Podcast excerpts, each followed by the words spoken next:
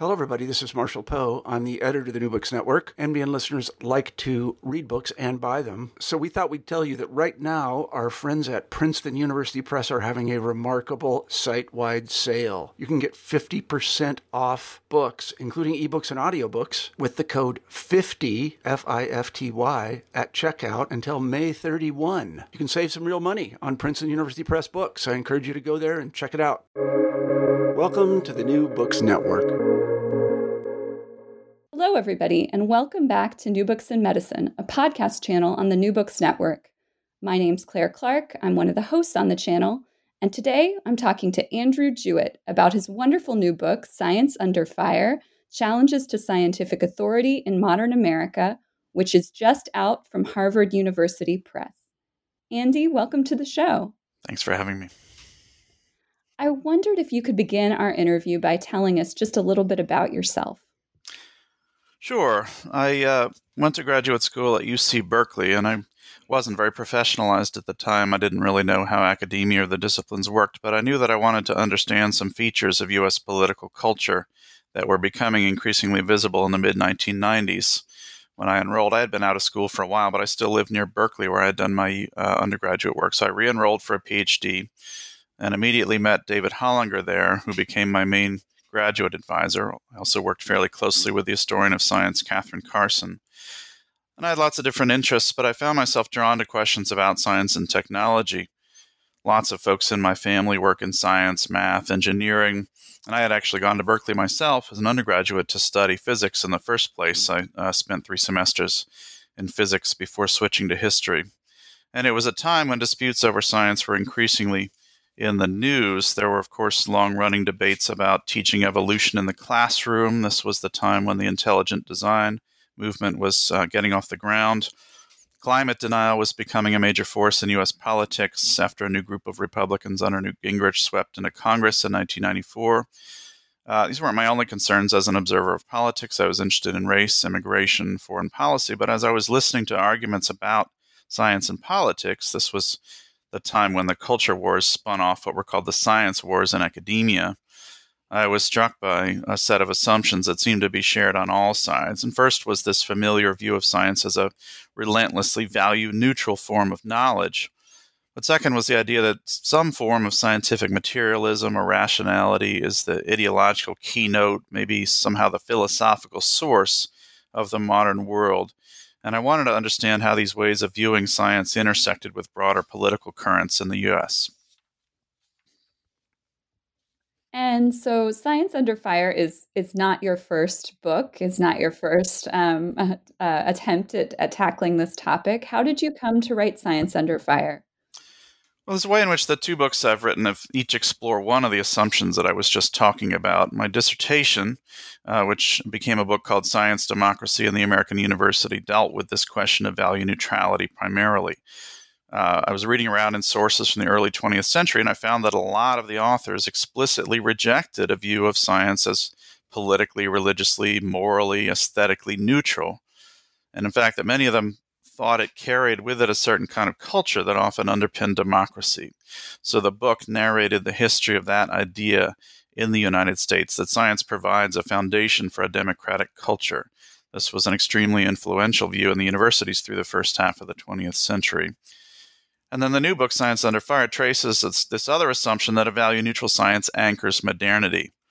And you can find that view among many champions of science, especially by the 1940s, 1950s, and beyond. Uh, but I argue that critics of science have been just as important, if not more so, in establishing the idea that science underpins modernity. Uh, and again, the argument took shape as I was reading through a wide range of sources from different time periods. I've just found a surprising number of critics of scientific authority, especially in the middle decades of the 20th century, and this is a period that's often called the golden age of American science, when scientists and doctors were constantly appearing in advertising, hawking various kinds of goods, when nuclear physicists were national celebrities.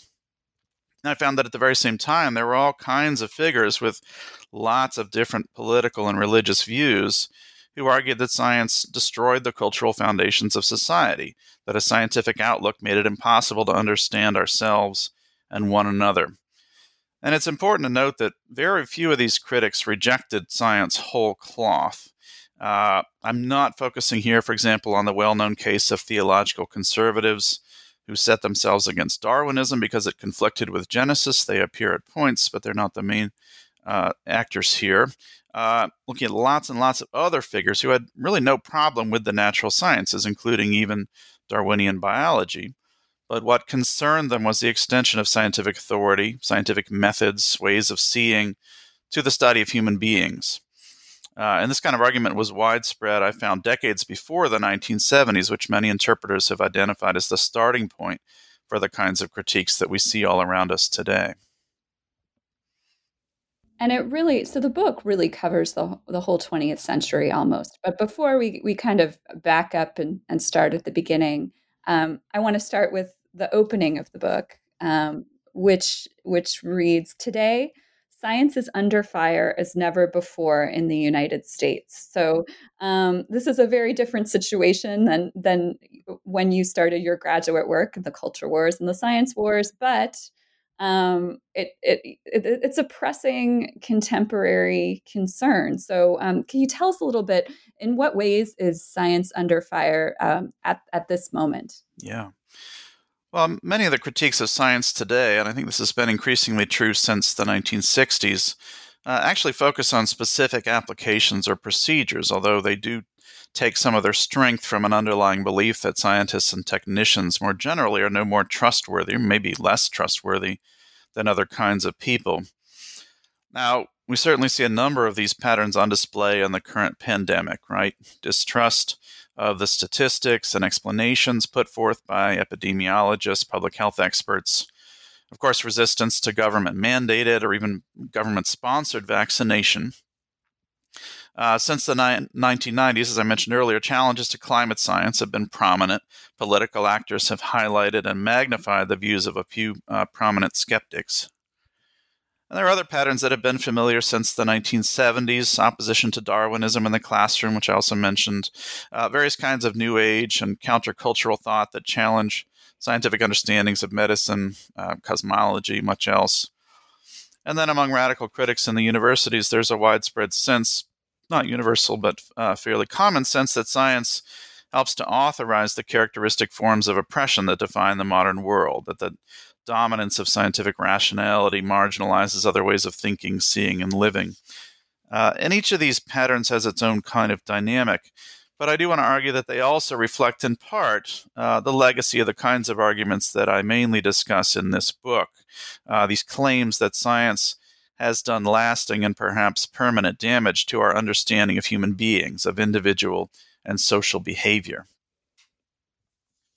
Okay, and so before again, before we start right at the beginning of the 20th century, just um, I, if you could make one more point of clarification, how does the book define science, and um, and then what are the forces that kind of shape our understanding of it? Because you're very clear about um, not just using a definition of the scientist's own definition of science.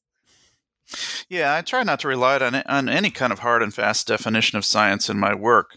I'm tracing the full range of meanings that have been assigned to science over the decades and centuries. Uh, and I don't necessarily want to go through each of my chapters just saying X got it right and Y got it wrong. Uh, but I do have my own ideas, which I've developed in the context of studying these questions over two decades now. Uh, and I talk about this a little bit in the conclusion, where I suggest that we uh, would do well to see science as a set of practices and institutions, and not to conflate it with any of the comprehensive philosophies or worldviews that have gone under the banner of science during the past several centuries, various versions of materialism, for example, or naturalism, and so forth. Uh, obviously these stories intersect at, at, innumerable points, but I think it's important to keep the distinction in mind when we're generalizing about what science is and especially about what it does.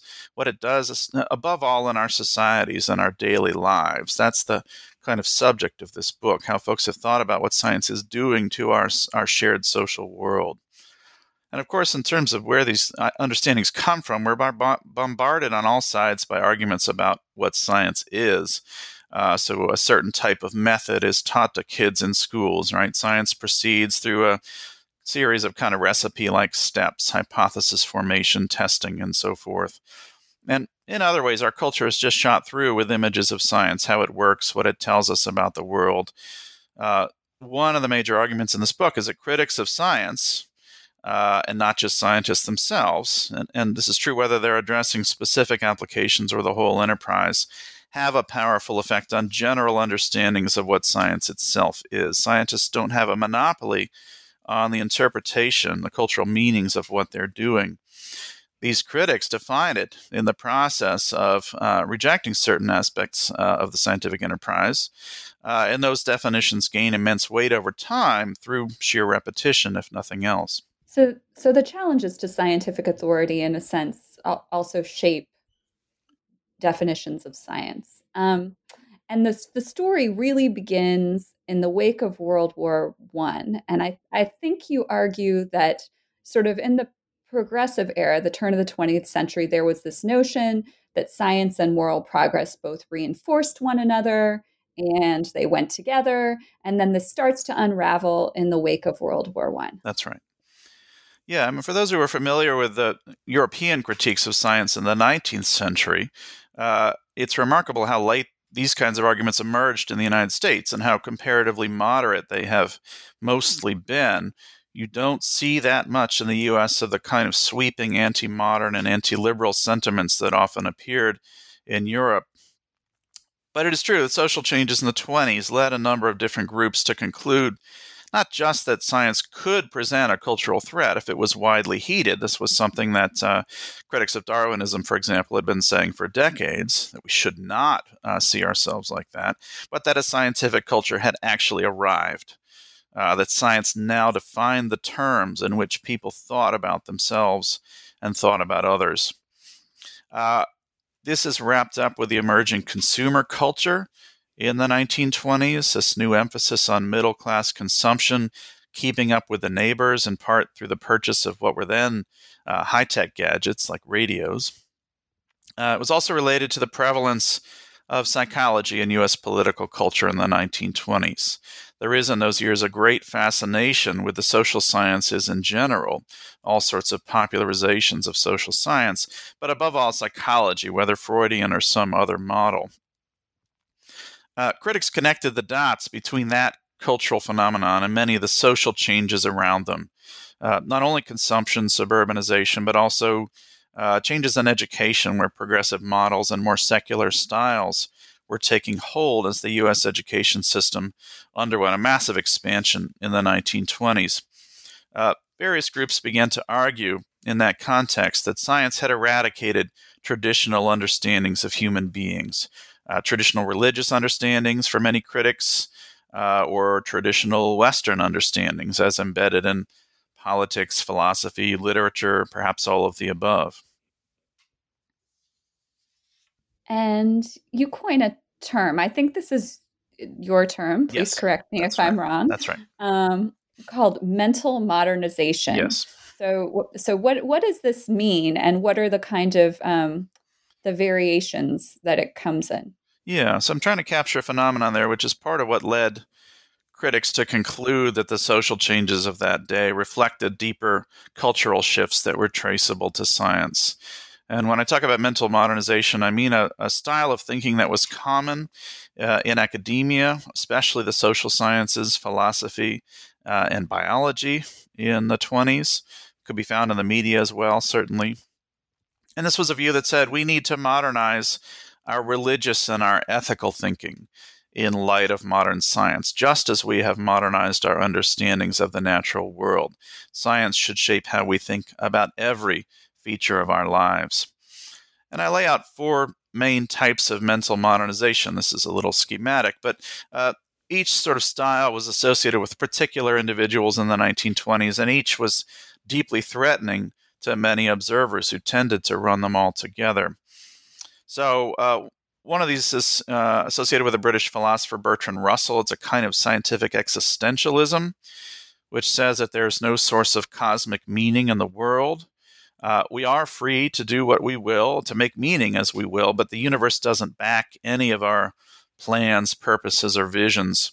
So the world, as revealed by science, is essentially meaningless. Uh, in the U.S., this is associated with a literary critic named Joseph Wood Krutch K R U T C H, uh, wrote a book called The Modern Temper in 1929. And he actually comes back in the story in a, in a big way later because he becomes one of the leading critics of the social sciences and associated understandings of behavior in the 50s and 60s. But in the 20s, this book, The Modern Temper, uh, convinces a lot of people that this is the essential meaning of science when we uh, apply it to ourselves and our world. Another style is uh, associated with a behavioristic psychologist, John B. Watson, uh, who argues that because we can't see it in the laboratory, we should not talk about entities like the soul or even the mind that all there is in human behavior is just conditioned responses to external stimuli. Of course, he famously uh, uses white rats and mazes and so forth, a lot of what we associate with modern psychology, and seems to say that there is no free will at all. Therefore, there cannot be uh, moral freedom, uh, among other kinds of freedom. Uh, critics respond remarkably similarly to a third version of mental modernization that's associated with Sigmund Freud. Obviously, a very different theory uh, of psychological behavior, but is, is read by critics as just another style of modern scientific determinism. Uh, here we are driven by subterranean impulses, not by reason or morality. And then there's a fourth stance that I wrote about at length in the first book, uh, which is associated with John Dewey, the philosopher and educational theorist. And he and his philosophers, as I describe at length in the other book, they, they set themselves specifically against the deterministic understandings of uh, someone like a Watson. Uh, they explicitly sought to make room for human purposes, visions, goals, values in the natural world. Uh, but they did insist that there was only the natural world, there were no supernatural phenomena, and that science was the best way to understand all natural phenomena, including even our religious and ethical thought. So critics tended to lump Dewey together with other kinds of scientific thinkers, um, and, he, and to say that because his view was essentially naturalistic, it was fundamentally materialistic. It could not differentiate human beings from animals uh, or machines. And again, all of these tended to be lumped together, and they were seen collectively uh, as the kind of entering wedge of a new scientific culture. So that that's the the sort of the criticism that emerged yes. of these the four types of mental modernization right. in the 1920s. Mm-hmm. Okay. Um, moving into the 1930s, um, technoc- this concept you call technocracy emerges. Yeah. Um, tell tell us about that and how critiques of scientific authority in this period um, start relate to to the New Deal. Yeah. So, of course, technocracy means rule by experts, and uh, uh, a lot of critics believe that that's what had emerged in the 1930s. Roosevelt came into office in early 1933, uh, ready to attack uh, the Great Depression, uh, and he built up the bureaucratic agencies of the executive branch, and he stocked them with all kinds of experts, including many social scientists. And this development, uh, against the backdrop of the rise of totalitarianism abroad, especially led new groups of critics to worry that science had come to dominate modern culture. Uh, because it now seemed to, to, many observers that science anchored the prevalent understandings of politics. It wasn't just that people were treating one another as machines or animals in their daily lives, their interpersonal relations, or in advertising, um, but also in governance. That the U.S. was now acting officially, federally, on misguided understandings of human persons. Uh, and many of these kinds of critics, uh, one was the famed political journalist Walter Lippmann, for example, uh, said that the emerging welfare state under Roosevelt was essentially identical to Soviet Marxism. Uh, not just because it intervened in the uh, economy, uh, but primarily because, uh, the critics said, uh, the government could see people only through the lens of their material needs. and because this was an implicitly materialistic philosophy, the critics argued, it would lead down the same road as it had in the Soviet Union to a totalitarian regime. And one of the, the big arguments I make in the book is that when we're, when we're thinking about the history of the welfare state in the U.S., we need to account for a constant stream of criticism, which says not just that it's misguided, but that it's in some deep sense anti human. That it doesn't just uh, abridge our freedoms in practice, but that it does so in theory because it rests on a style of thinking rooted in the social sciences uh, that obscures all of what is most important about human beings, cultural commitments, values, uh, again, even this basic fact of their moral freedom as individuals. You see this argument already in the 1930s, much more so by the 1950s, uh, and from some of the most prominent establishment liberals of that time. So, a public theologian like Reinhold Niebuhr, for example, makes this kind of critique of the welfare state as it is emerging, he believes, in the United States. And this has very, very profound effects, I think, across the decades. So, the social sciences, um, especially in the middle of the 20th century, start to become really very fraught. And one thing that struck me, I mean, you mentioned sort of the the battle over Darwinism in schools at the beginning, and how that's not a not a major focus. But um, you know, arguing that that the the expansion of the social sciences or the human sciences in the 20th century is is the big story in this book. Um, from the standpoint of tensions between science and religion. Um, can you tell us a little bit about why the social sciences are so fraught, are so contested? Why is this the the the big story, the big battle? Yeah. Um, that's right. I mean, it's, it's not always just social scientists. Sometimes natural scientists, and especially in biology, have seen uh, direct implications in their own work for thinking about human beings and human behavior that they don't necessarily have to go to sociologists for that. But overall, I think uh, this extension of scientific authority to the study of human beings, however it's sort of situated in disciplinary terms, is a really, really important and largely overlooked story when we think about uh, uh shifts in cultural authority in the US uh, and elsewhere in the 20th century. This style of criticism that I'm arguing here is uh, appears way beyond the circles of theological conservatives who worried about Darwinism. And especially again in this mid 20th century period, you can find critics of just about every political and religious persuasion arguing that science is destroying our self understanding as human beings. Uh, this includes many of the folks that we would call religious modernists, includes many radicals and liberals. Um, now, I, I don't want to reduce this story to a mere uh, kind of clash of professional interests, but it is important to note uh, that arguments about science's inability to anchor human self understanding are also arguments that some other form of cultural practice is necessary to understand ourselves. Often, uh, religion is held up as the proper alternative to a scientific conception of humanity.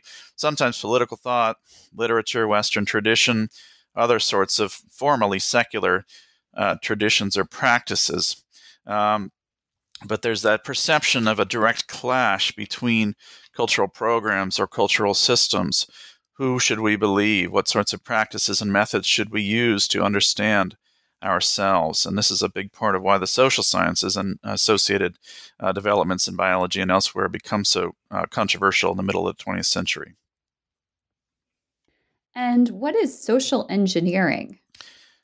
Let's just, there, there, are many pejorative terms that emerge in the context of this book as I'm narrating this history, and a lot of them come out in the 50s. Um, scientism, which is a very common term, uh, appears by the end of the 50s with growing regularity. Social engineering uh, is a big one as well in that post war period, a little bit earlier, late 40s into the 50s. A pejorative term uh, for the argument that powerful technicians have become treating people as kind of inert stuff to be manipulated according to the technician's own whims or some sort of political program rather than meeting the real needs uh, of the people. This is, for example, a key phrase for leaders of the conservative movement that took shape in the 50s, but again could be heard among many liberals and some kinds of radicals as well, and would become a major concept for the uh, subsequent generation of radicals in the 1960s. There are technicians, experts of some kind that are manipulating us rather than addressing our needs. So you you kind of break out in, into separate chapters: um, religious critiques, humanistic critiques, and conservative critiques of scientific mm-hmm. authority in the decades following World War II. Can you tell us a little bit about those um, critiques and then how they kind of start to come together? Mm-hmm. Yeah, I thought a number of different ways about how to organize that material because it is quite remarkable, actually, how hard these critiques can be to distinguish from one another. Um, that is in part because they operated at that point, especially at a very high level of abstraction. They were claims about broad, sweeping cultural currents, uh, holding that science meant the denial of human freedom, right? The reduction of behavior to some kind of mere impulse or reflex. Uh, and thus that we need to look once again to traditional sources of self understanding. And here's where the arguments tend to diverge a little bit that we need to look to religion or we need to look to the humanities or to some kind of political tradition. Uh, but there's an enormous amount of interplay between uh, the critics themselves and the kinds of arguments that they're offering. Uh, they're except for that question of what the alternative source of cultural authority ought to be, they're, they're very, very similar in structure and in some ways interchangeable and were combined in a lot of different ways. And so, um, so by the 1960s and 70s, mm-hmm. the, these criticisms start to become kind of politically polarized. That's right. Um, and in, in, my reading, uh, um, when many of the critiques converge, they converge on the political left mm-hmm. and then on, on the political right. Um, tell us a little bit about how debates about scientific authority um, uh, become political yeah. in the 60s and 70s. Yeah. And I do think that's a phenomenon that you've seen since that period that these uh, kinds of critiques a little less common in the mainstream and the political center and so forth, and more uh, more typical uh, towards the ends of the political spectrum. And of course, arguments about science are always political, and that they have uh, profound implications for the distribution of social resources. But you do see in the 1960s and 70s that claims about the danger of science as a source of self understanding become much more politically specific. Uh, if you look in the 50s, uh, really it's only the conservatives that attach that kind of critique to specific political programs about who we ought to elect, what sorts of policies we ought to be following, and so forth. Um, in the 60s and 70s, new versions appear on the left as well. Uh, and by the 1970s, these critiques are often also tied to uh, social movements on the ground around questions such as the siting of nuclear facilities. Uh, various groups of radicals also begin to argue that science encodes traditional views of human behavior rather than undermining traditional views that that would uh, that it should be more radical in a sense it should be more uh, liberatory science they argue naturalizes white supremacy or patriarchy the problem is that it preserves the old right that it preserves social traditions not uh, that it undermines them. So there are many new ways in which uh, the political valences of these arguments become uh, much more specific and concrete. And um, when do academics start framing science as a social construction? Is this related at all to the trends? Does this come out of the 1960s tradition? Is is, is this another? Um, is, is this a, a new development? Um, tell us a little bit about uh, science, you know, science and technology studies, science as a social mm-hmm, construction, mm-hmm, mm-hmm. and how this um, this scholarly view poses a challenge to scientific authority. Yeah, I mean, it certainly is a is a continuation and an extension and elaboration of these uh, arguments about science as a source of uh, kind of social oppression.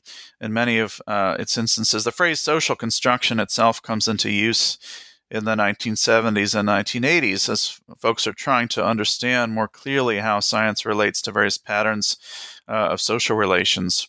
Now, of course, it's often taken by critics, social construction, to refer to the idea that somehow scientists just make up their theories and concepts out of thin air. I mean, typically reflects some fairly sensible uh, recognition that our social forms and our social relationships uh, shape the kinds of science and technology that we produce in some way. Part of the reason why that comes to seem like such a profound challenge to scientific authority, why it generates by the 1990s what were called the science wars, uh, is precisely these kinds of assumptions uh, that I've talked about that science is rigorously neutral and that it anchors the modern world. So, a lot of defenders of science, reasoning from those assumptions, uh, charge that social constructionist analyses destroy the very concept of truth on which social order had rested for centuries. Uh, if we couldn't trust science, then what could we trust? And these science wars in this period uh, saw all kinds of uh, arguments about the capacity of postmodernism to destroy the world. Uh, from the other side, counter arguments that asserting scientific neutrality would lock in place a whole array of oppressive patterns that stood in the way of human liberation. Right, this was the context, as I mentioned, in which I started thinking about questions of science and politics myself. I started grad school uh, with this kind of crossfire of claims uh, all of them contending one way or another that faulty ideas about science uh, were ruining the world.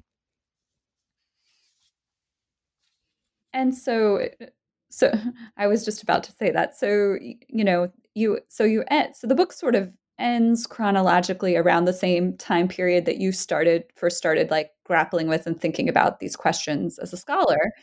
Um, but then in the conclusion, you really um, you bring us all the way up into the present day and you have act- actually some very um, practical steps that we can take some suggest some suggestions about um, ways that we might resolve scientific disputes so um, so give us your take home message at the end about what what do we do about this about these uh, about this um, lack of about this persistent skepticism in mm-hmm. science a lack of trust in the scientific enterprise? Yeah, this is obviously the tough question and a very pressing one. Uh, I mean, a lot of folks have been experimenting with, um, say, modes of citizen participation in the scientific procedures and practices, and I think there's a lot uh, of value in some of those kinds of experiments. I don't talk quite at that level of concreteness uh, in the book, but I do want to suggest that to the extent that we continue a lot of the kinds of claims about science that I analyze in the book that that's not a particularly helpful for resolving our differences around science, around politics. Uh, uh, this has really come out, of course, in the context of the pandemic, right? You see not just a large number of people expressing deep distrust of the data and the experts, but also on the other side, mostly Democrats uh, answering just trust the science, right? uh, as if we could sort of ask experts to lay out this comprehensive blueprint of how we should respond to uh, uh, the virus in this case, and then just follow that blueprint step by step.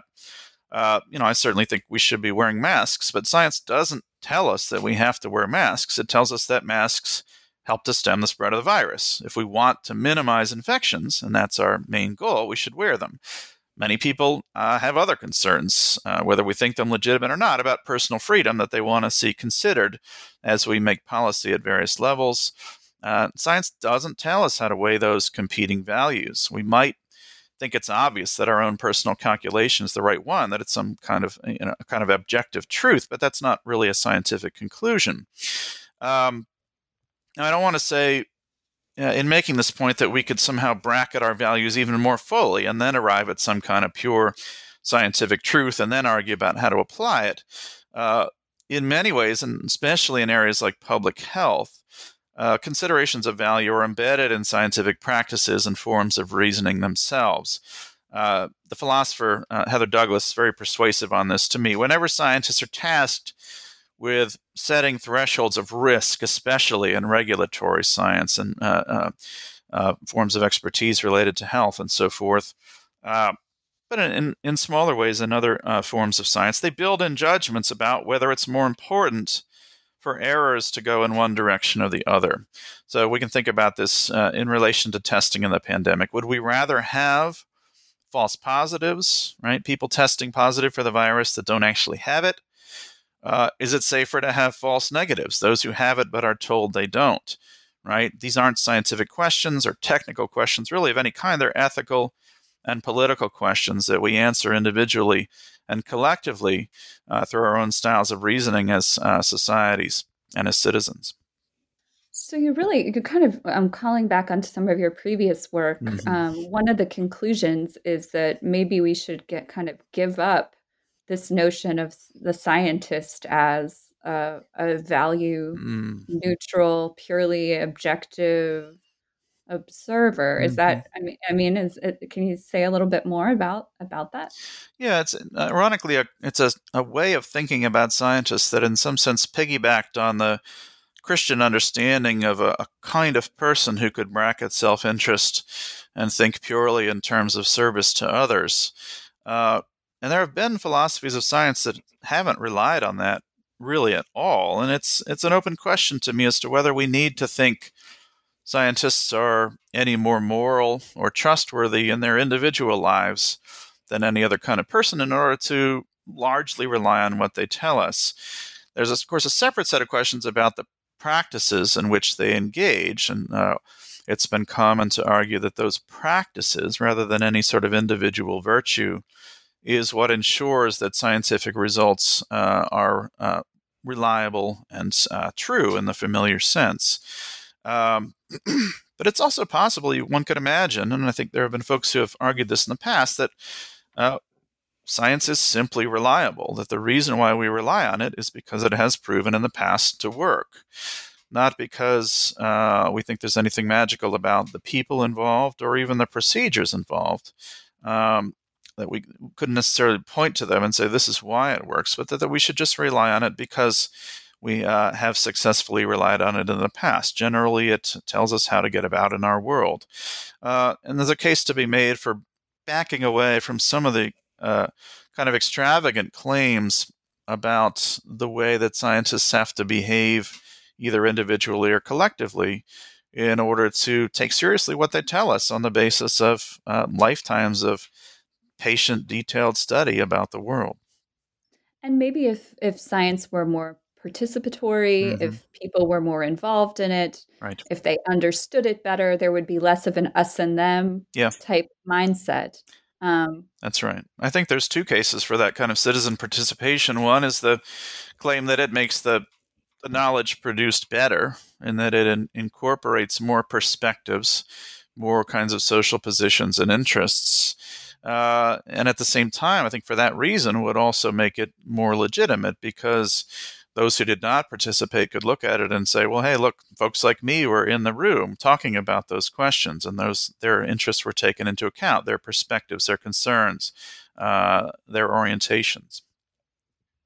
Well, Andy, I want to read a whole other book on how to do that. what you lay out, what you say should be done in the conclusion. Um, um, I, we have taken up a lot of your time. Um, what are can you tell us what you're working on now? What's next for you? Sure. Uh, the past few years in my teaching and now my research, I've been thinking about the intersections of science and anti racism. Uh, there are a lot of studies, very important studies, uh, and there will continue to be on the use of scientific reasoning and scientific concepts to kind of lock into place patterns of bigotry and structural discrimination to uphold a system of white supremacy. Um, but it's also important to note that the rise of science has changed the conditions of argumentation for all actors. This it, it is this immensely powerful resource for persuasion uh, for everyone. And so uh, I've been looking at how theorists and practitioners of anti-racism have drawn on the sciences over the years. And I'm starting there with a book on the environmental justice movement, which took shape in the 1990s. Environmental justice, as it emerges, is uh, simultaneously a social movement, a cultural concept, uh, and an analytic category for scholars. And so I'm looking at how it emerges across all of those registers and at how scientific arguments were mobilized in the process. I think this can teach us something about uh, anti racism itself. And I think it can also teach us something about the way science has operated in our world. Well, Andy, that sounds like a very timely, um, even more timely than this one, which, you know, was released in the middle of a, a, a global of a pandemic, um, which people, uh, which which has been um, quite controversial in how it's been contained. But that but that sounds also very timely and um, and like a wonderful project. Thank you so much um, for coming and speaking to us today. Thanks so much.